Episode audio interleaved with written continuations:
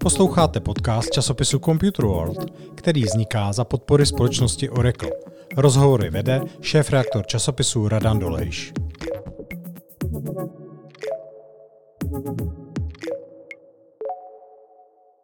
Vítám vás u prvního podcastu magazínu Computer World.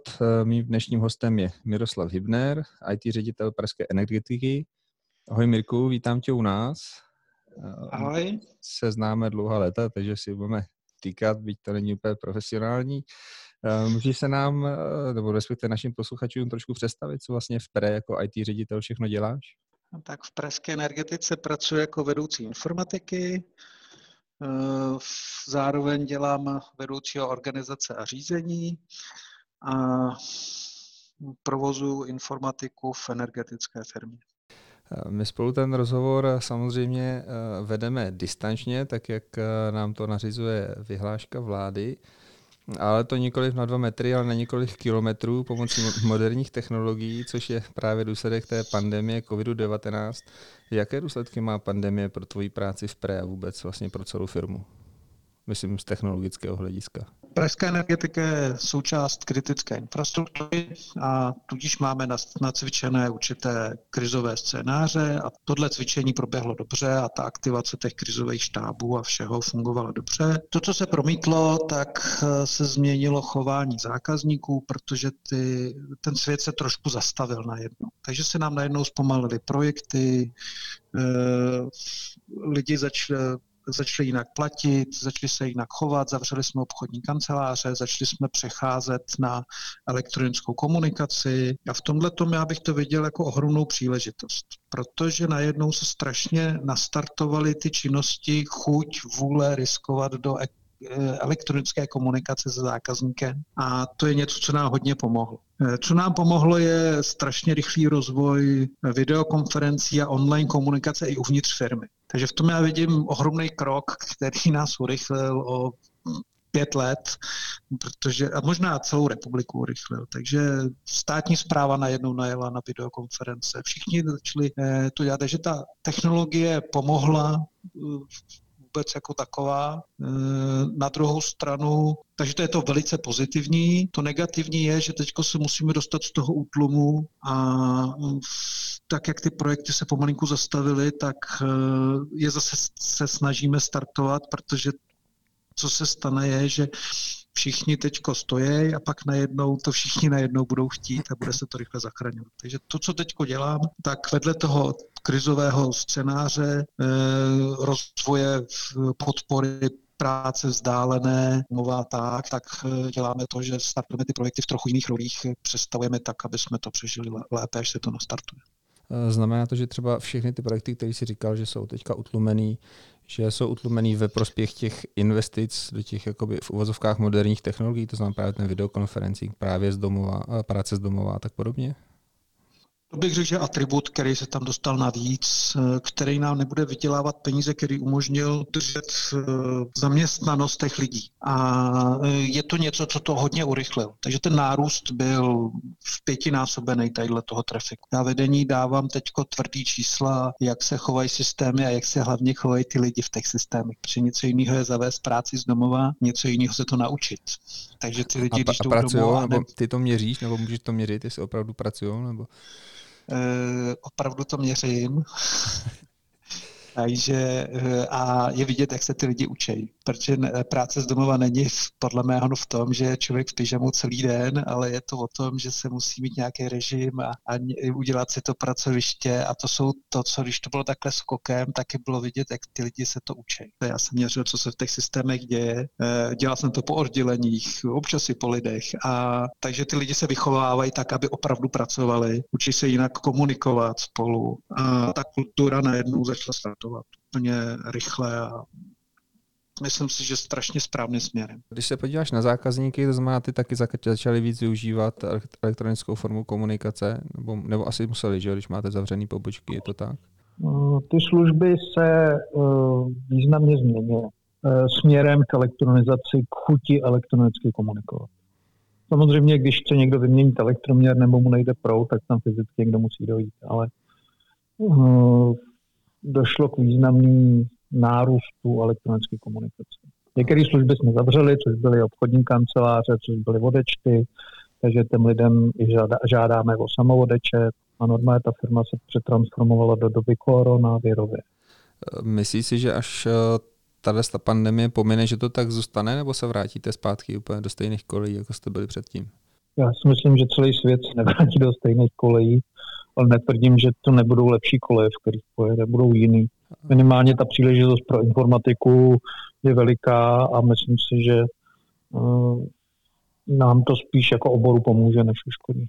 Eh, vy nabízíte zákazníkům taky že internetový účet, zprávu vlastně komplet přes internet. Eh, zaznamenali jste právě jako vyšší počet registrací do toho systému? Vyšší počet registrací a všech služeb, které jdou použít elektronicky. Ano, to je pravda. Protože ty lidi, když byli doma, tak mělo to strašně zajímavé efekty, že hromada těch činností nebyla úplně nezbytná, protože ty lidi, jak byli doma, tak logicky řešili resty. Když se podíváme na to, jak jsi říkal, vlastně práce z domova a, a jiný, jiný styl z práce, jak je to s bezpečností? Jak moc to, jak moc to řešíte zrovna teďka? Je to pro vás jako zásadní riziko? Tím, jak jsem říkal, že to máme přes eh, Citrix, tak de facto my jsme připravení na to masivní infrastrukturu jsme měli postavenou. Eh, tudíž eh, my nemáme přímý napojený VPN, my to děláme přes Citrix, tudíž to bezpečné, je to bezpečné z mého pohledu. To, co se trochu uvolnilo, byly žádosti a schvalování, které se budou dělat tak, že až to pomine, tak uděláme inventuru a přehodnotíme, komu jsme co dali. Uh, jasně. Uh, IT oddělení obecně, že už se říká několik že se tak transformuje jako ze servisního oddělení uh, pro, na oddělení pro vytváření obchodních příležitostí. Jak je to u vás? Vy taky hledáte už nějaké obchodní příležitosti pro firmu nebo pořád jste takový ten podpůrce toho biznesu? Já si myslím, že my jsme atribut všech těch ostatních útvarů a podílíme se na tom, ale není naše role Eh, vyhledávat ty obchodní příležitosti, ale aktivně podporovat všechny obchodní příležitosti.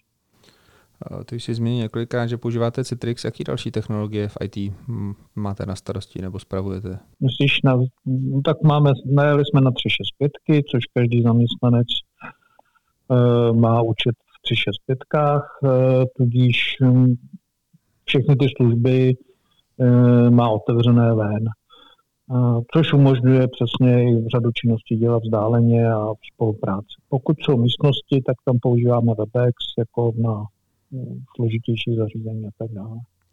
To je z hlediska komunikační.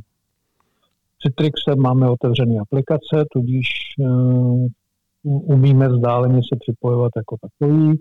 Nemáme podporovaný VPN, protože ty, pokud je otevřená, tak je důsledně monitorovaná že pro některé servisy, zejména partnerský, to jinak nejde. To je z hlediska těch stanic asi tak všechno. Bohužel se nám zastavil projekt desítek, takže migrace desítek teď stojí, protože ty lidi neobchází se na tolik. To má i negativum tady z toho pohledu, že pak bude víc pospísat. Eh, a co nějaký vnitřní systémy, ty podnikové, jako ty velký, já se ptám konkrétně jak na, našeho, na produkty našeho partnera, tohle to vysílání na Oracle. Dneska Oracle, tak my máme eh, databáze Oracle jako nosnou databázi, a s tím spojené nástroje. Čím je specifický IT v energetické firmě? V energetické firmě jsou dva aspekty. Jeden z nich je určitá konzervativnost technologií, kde nařízení sítí jsou velice specifické systémy. Uh, druhý aspekt je zpracovávání velkého množství dat. A tím se nám liší i partneři, které máme, eh, kde máme díky tomu prvnímu aspektu velice konzervativní přístup a díky tomu druhému hledáme robustní partnery, který nám dokážou dlouhodobě zpracovávat velké data. Kdybych měl říct příklad, tak příkladem takového dlouhodobého partnera, který splňuje obě ty platformy, tak může být Oracle. Můžeme říct databázy, na databázi je všechno. My máme Enterprise Edition eh, a dlouhodobě si myslím, že jsme s eh, těmito s databázy i se službama, které jsou okolo toho naprosto spokojení. Což znamená, že já neznám problémy s databází jako takové, takovou. No, ty problémy se přesouvají do něčeho jiného. Klidně pokračuj, nebo jsem se chtěl zeptat, do čeho se přesouvají ty problémy. Eh, máme výkon, který je relativně dobrý, musíme mít lidi, kteří ho umí používat, což je specifická profese těch lidí, kteří jsou okolo toho, protože když někoho najmem, tak já se musím na začátku velice koukat, jestli umí zpracovat velká data. To je zase strašně důležitý ty partnerské vztahy, které jsou okolo, kde zase i Oracle dokáže přes konzultace ty lidi rychle vyškolit. Dál No, čím jsou specifický další, to aplikace, kde těch aplikací pro velkou energetiku je relativně eh, málo na tom trhu, ten trh je relativně úzký. Z hlediska řízení sítí jsou to technologické prvky, kde ta informatika z hlediska té technologie je menší část nákladů. Takže si nemůže člověk vyměnit, co si kdy řekne, ale musí uh, technologicky dospět k tomu, aby vyměnil transformátor, vypínač nebo něco takového. Třeba řešíte autorizaci eh, přístupu do systému?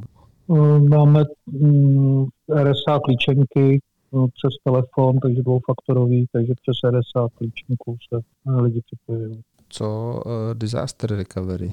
Jak jste připraveni na to, kdyby se náhodou něco stalo? Určitě musíte splňovat nějaké jiné podmínky, jak což, co by kritická infra- to, infrastruktura státu. To jsme že? dokonce cvičení, no. Eh, proběhla třeba nějaká kontrola ze strany Nukibu na vás, jestli, jestli už jste, jestli jste připraveni, jestli to, co děláte? ještě ne, ale eh, myslím si, že jsme jedni z mála, kde ještě nebyla, tak očekávám, že v Brzku přijde. Jednou z takových těch moderních technologií, no, spíš už nutností je cloud. Podle toho, co výrobci na nás eh, hrnou, tak mám pocit, že cloud musí být všude. Kdo nemá cloud, jako kdyby nebyl, jak je to s cloudem u vás? Cloud máme jako podporované prostředí, s tím, že u cloudu hm, myslím si, že architektonicky je to bezpečný, rychlý, dynamický řešení. A třeba z hlediska bezpečnosti by si souhlasil s tím, že v cloudu to je bezpečnější než u vás in, in, in-house, nebo ne? Abych řekl, že to bezpečnost je na stejno. Cloud je jako u nás. To záleží, co si člověk postaví, to má. A jestli to je v cloudu nebo v baráku, je úplně stejný. Co třeba nějaký eh, plány s dalšíma moderníma technologiemi, datová analýza, umělá inteligence, big data, jak to vypadá v préčku? Máme tam na tom piloty, máme na tom částečné implementace, eh, příklad, automaticky měříme nebo vyhodnocujeme eh, zákazníka, když k nám přijde a děláme scénář obsluhy podle toho, co dělal, jaký je. To je takový příklad poloviční inteligence nebo analýzy dát. To znamená jako nějaký chatboty nebo, nebo nějaký... Chatboty zatím nemám. Máme chaty, mm-hmm. no, jako obslužný kanál a máme řadu pomocných eh, nástrojů, aby jsme automatizovali přístup k zákazníkovi, ale nemáme chatboty jako takový. Eh, umělou inteligenci používáte třeba k nějaký predikci spotřeby elektřiny nebo, nebo k čemu dalšímu? je těžké slovo použít umělá inteligence. Je to asi, tak, tak řekneme složitější algoritmy nebo chytřejší algoritmy používáte k čemu, nebo jestli je používáte, nebo k čemu je chcete používat? Pokud se, tak eh, samozřejmě říkal jsem, že máme jakési datové sklady a datové analýzy časových řád. Ty se dělají buď jednorázově, tudíž se to dělá jako, ještě když jsem programoval, tak se udělá něco jako jestli to je sestava na obrazovce nebo někde, ale ty analýzy jsou čím dál tím sofistikovanější. Poté se dělají analýzy, které jsou zapracovány do nějakého procesu, který už jsou online, což je třeba vyhodnocování chování zákazníka. Příprava predikcí, eh, kde do predikcí vstupuje odhad chování eh, zákazníků rok dopředu, jaký bude svý rok dopředu, všechno možný. A eh, to navrhuje, jakým způsobem teďka, no, takže teďka to už jsou ty aktivní věci. Teďka jsem tě vůbec, Mirku, neslyšel, ty poslední asi čtyři věty. Už nám nefungují ty telefony. Dobrý, tak, teďko mi slyšíš? Teďka slyším v pohodě, tam to jenom na chvíli asi na dvě věty to, to vypadlo jako úplně... No. Možná to, co ještě ukázal, teda, eh, když jsme říkali cloud vhodný, nevhodný, eh, to, co ukázal tenhle ten problém eh, skokový, bylo vlastně že došel výkon eh, v systémech, kde bych to nikdy nečekal. Jestli tomu nazvem, že to jsou eh, Cisco produkty nebo O365 nebo hm, Teamsy, tak vlastně těm velkým gigantům v tom cloudu došel výkon. To, to by mělo být ale obráceně, ne? Zrovna. No, tak proč se nám cukají ty videokonference teďko častěji než dřív? pravděpodobně ty výka, já jsem to dokonce nechával analyzovat, protože my teď děláme třeba porady vedení a porady eh, ředitelů se dělají přes Teamsy nebo přes Webexy a když to je, tak já si můžu vypnout mikrofon a i kamerku a hnedka nechám analyzovat, proč se to kouče. Takže já to mám online monitorovaný, když jsou tyhle důležité schůze a většinou to je mimo barák. Takže je objektivní fakt, že ty systémy jsou přetížený. Možná to časem ty velké firmy navýšejí ten výkon, ale mm, což něco to, to přineslo ta doba, něco, co jsem nečekal. Myslím, že to jsme nastat nemůže. Tebe to bude jedině dobře, ne? To zase můžeš požádat eh, finančního ředitele, aby ti dal víc peněz na IT a můžeš rozjet nějaký nový, nový projekty na tohle, to ne? Mm, souhlasím, ale znova říkám, že ten výkon, který byl, eh, byl ten, na čem běží ty Teamsy nebo ty Webexy, já nevím, na čem to běží. Byla přetížená páteř jednu chvilku, že my jsme fakt monitorovali, eh, kde, kde to drhne, když byly ty důležité schůze a neuměl jsem tomu pomoct. Uh, bavili jsme se taky o bezpečnosti v cloudu. Jak je to vůbec s bezpečností pražské energetiky, myslím tím z pohledu toho, jak jestli na vás jsou podnikaný nějaký kybernetický útoky? Kybernetické útoky rostou. No, to, co bylo strašně zajímavé, jak uh, vlastně doba virová nebo koronavirová, jak přinesla strašně rychle ty, uh, tu změnu těch útoků, což je vidět, jak, jak ty útoky kopírují vlastně všechny prostředí nebo všechny události, co jsou. Takže vám chodí Nicméně, e-maily tady kvůli koronaviru, klikni si, ať se dozvíš, co se děje nový. Samozřejmě, to bylo rychlý a docela i sofistikovaný. Ty útoky jsou kampaňovitý, eh, částečně jsou plošný. Je to svět, v kterém žijeme. U nás to děláme tak, že děláme permanent, nebo děláme penetrační testy každý rok na nějakou část toho systému, které jsou velice velice tvrdí. Je to tak, že eh, se objedná hm, vlastně penetrační test od nějaké firmy, ty firmy po každý střídáme a ta firma se snaží nějakým způsobem zautočit s tím, že o tom vím jenom já a generální ředitel, že se útočí. A bezpečák teda ještě. A projdou ty útoky nebo neprojdou? Tak eh, většinou se bavíme zatím zaklepat většinou o na té úrovni, jestli verze Apache tamhle byla správná nebo ne a tak. Je to de facto se to nikdy zatím nikam nedostalo úplně útokem, ale je to něco, co No, už jsme zkoušeli třeba i DDoSový útok na nás a jakým způsobem zapneme záložní pracoviště a tak. Takže něco jiného je, když to člověk zkouší na nečisto a něco jiného je, když, když jsme to opravdu dělali a jestli opravdu půjde a jestli mu to tam chodí. Takže takovéhle věci cvičíme docela intenzivně. Nejsla, asi se shodneme, že nejslabší článek je vždycky člověk. Jak, je, jak školíte vlastně zaměstnance přesně, aby neklikali na takovéhle ty e-maily, hele, koronavir, podívej se. Máme školení pravidelně. To je věc bezpečáků, který školej. Je to tak, že mm, běžně je to ten standardní školení jako každý jiný a pak eh, občas se nám někdo chytí do sítě, že řekl, že není úplně bezpečné chování a pak většinou bezpečáko vychovává individuálně nebo veme na školení individuálně. Jako pražská energetika máte samozřejmě spoustu elektroměrů. Dokážete z toho něco vyčíst jiného, než, než jenom tu spotřebu té energie?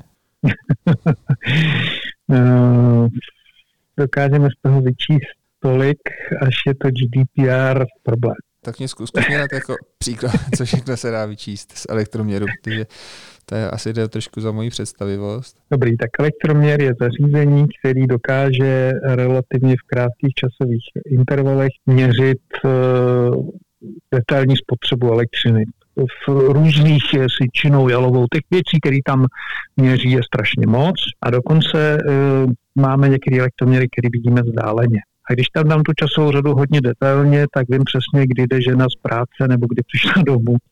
Zároveň vím, jestli si zapla něco a vařila nebo nevařila. A ty křivky se dá na sebe. Takže ty informace jsou až na hraně GDPR problémů, protože pokud bychom tohle, jakože se připravuje tyhle ty sběry plošně, tak tam se musí ošetřit, aby ty, tyto informace se zrovna ne, nezneužil. Čili tam... Pro bytaře ideální zdroj dat. Takže tam musí přijít na, na řadu nějaká anonymizace a tak. Někteří třeba mobilní operátoři si tím přivydělávají, vy, vy to nezvažujete nebo neplánujete něco takového? Zatím eh, se to plošní nasazení teprve připravuje, takže až to bude, tak pravděpodobně ty data budou mít nějakou hodnotu a budou se dál zpracovávat. Ono se to dělá tak, že se z toho uh, dělají takzvané typové diagramy, tudíž typové spotřeby nějakého typu domácnosti a ty domácnosti se zhlukují po těch diagramech a z toho se právě dělají ty predikce. Takže tam se to anonymizuje a spotřebovávám a dělám ten odhad, jak ta domácnost se bude chovat. V tom elektroměru ty data jsou chycený v těch nových, myslím, 14 měsíců nebo kolik. Možná, možná 18. Takže 18 měsíců ta krabička si pamatuje, kde byla bez proudu a jak, kdy, kdy, kdy si zapnul kafe. To má každý před vchodem. Ty všechny jsou vzdáleně přístupný, nebo to teprve nasazujete? A jejich minimum vzdáleně přístup, že to je relativně drahý a to musí rozhodnout legislativa. Evropská unie už řekla, že se to musí udělat, ale ten problém je, že v Evropě nejsou dvou tarify. Tudíž Evropa s tím zejména získá takový ty dva tarify, které u nás už jsou od roku 50 a naši dědové vymysleli. To tak bavíme Evropa... o, o nočním proudu? Nebo, nebo tak, bavíme se o nočním proudu. A to v Evropě není. Takže to řízení elektroměru je proto, že se bude líp řídit eh, nebo budeme mít zapínat topení nebo tak a řídit to spotřeba jako taková. Ten problém eh, spolu nesou obnovitelné zdroje, protože dřív, když člověk chtěl rozsvítit žárovku, tak zjednodušeně přiložil v elektrárně. Teď, když začne foukat vítr, tak já bych měl rozsvítit žárovku. Takže bude se vlastně motivovat spotřeba v tom čase, v kterém energetik potřebuje. Tak to budete asi taky líp chytat černý odběry, ne? Když bude všechno na dálku řízený, uvidíte všechno dřív, je to tak? Černý spotřeby už se z toho poznají teďko. No, to bych neřekl, že černý odběr je kulturní záležitost, ale není podle mého musí se hlídat, ale není to něco, co zajpíš. Bude to motivace ke spotřebě, bude to možná i lepší práce se sociálně slavýma, když legislativa třeba v Anglii má, že má člověk nárok vždycky, ale třeba jenom na 10 ampér, jakože dynamicky bude sundovat hlavně jistič Nevím, jak legislativa to rozhodne, tohle to zatím se u nás nepřipravuje, někde v Evropě to je. Umožní to eh, pracovat s chytrýma spotřebičema, takže třeba když bude přebytek elektřiny, tak eh, se mi zapne boiler, protože nějaký odběratel řekne, plošně zapnu tisíc boilerů a bude spotřeba také potřebu, protože u boilerů je jakýsi dynamika, kterou může kdokoliv využít. Ta chytrost se najednou dostane a jestli to je energetika, jestli to je informatika, to já netuším. Jasně. Eh, tady s tou chytrou domácností jste třeba v nějakým užší spolupráci s výrobcemi těchto z těch chytrých zařízení? Hmm, zatím to děláme spíš pro energetiky, že se dělá uh, podpora energetiků ve fabrikách jako takových. Uh, z hlediska chytrých domácností, tak tam to pravděpodobně nastane v momentě těch chytrých elektroměrů, tak se o to nějak budeme intenzivněji zapojovat. To, co tady já vidím jako velký problém, tak jsou globální výrobci vlastně určují trend, ale ještě zatím nenastala doba standardizace. Takže když budu mít somfy, tak je to krásný, ukáže to tam hodně uh, uchodit, ale když budu mít elektroměr od netatma nebo od něčeho takového, tak mi to spolu nebude komunikovat. To je stejné jako chytrý hodinky. Jsou naprosto hezký, ale když budu mít chytrý hodinky od jednoho výrobce a chytrou váhu od druhého, tak, tak ty dvě aplikace budu mít tak. vždycky a ta standardizace zatím nenastala té domácnosti to bude úplně stejné. Takže teď se dělají ty prototypy a startuje to, ale doufám, že dřív nebo později nějaký standard vznikne. Když jsme tady u těch moderních technologií, co třeba analýza hlasu, používáte ji na infolinkách? Poznáte, jestli ten člověk, co vám volá, jestli vám chce vynadat nebo jestli vás chce pochválit? Měříme takhle v call centru. Obráceně, jestli ten, kdo obsluhuje, ještě drží emoce na úzdě profesionál musí umět si nechat vynadat, ale musí, musí udržet pořád úsměv, takže ty nástroje se používají trošku jinak. Jasně. Nějaký něco dalšího, takový dlouho zajímavého pod pokličky by si mohl prozradit? Nebo tě no, nic teď napadne? No těch věcí se dělá strašně moc. Jako, to, co je krásný příklad, tak uh, je to tři roky starý, ale ukazuje to tu cestu, kudy by vlastně ta obsluha mohla jít. Když, je, když někdo žádá o když si chce postavit barák, tak se musí eh, požádat energetika nebo telekomunikace o tom, jestli tam nevede nějaký kabel. Takže ten, v tom stavebním povolení je vždycky vyjádření energetiky, vyjádření uh, CETINu nebo něco takového. Ale stejně vždycky tu ulici rozkopou třikrát, že jo? Řeku, to je zase jiná věc. Ale nicméně, když ten pozemek máš, tak si musíš říct o, o to, jestli to, a to, to, tu žádost ta se dělá úplně online. Že člověk si udělá, říká se tomu polygon, takový bublinku a nad tím územím a když tam nic nevede, tak my mu na jeho e-mail pošleme vyjádření. Takhle to dělá i Otučko, Čest. ten obor se takhle změnil a my tam pošleme eh, vyjádření, tady nic není. Když tam něco je, tak on musí přijít a jednat. Ale ve velké většině většina těch dotazů znamená, že tam nic nevede. Takže on, když eh, dřív musel vzít a jít na ten úřad, na těch x úřadů a pak si musel na stavební úřad dát si do toho stavebního povolení. A teď na tou myší, když takhle třikrát hne, tak má všechny ty papíry okamžitě a hned. Takže takhle se vlastně postupně mění pochování jak těch služeb, tak těch lidí. To je takový příklad něčeho, co pár rokama bych řekl, že není možný, teď je to úplná rutina a vlastně to strašně zjednodušilo. Tak ono před pár rokama, kdyby přišla takováhle pandemie, tak to by taky byl jiný dopad na, na, na, nejenom na vás, že, ale na všechny, protože ty moderní technologie by na to nebyly připraveny. Uh, ještě vlastně jedna věc, že jsme neřekli, že ty jsi taky mimo jiné uh, předsedou asociace manažerů informačních technologií CACIO. Uh, my spolupracujeme jakoby vydavatelství s váma. Zkus mě říct, jestli třeba potkal za poslední dobu nějaký zajímavý projekt v CACIO. Člověk tam potkává zajímavý lidi a zajímavý projekty. Proč pracuji pro CACIO? To je možná nejdůležitější.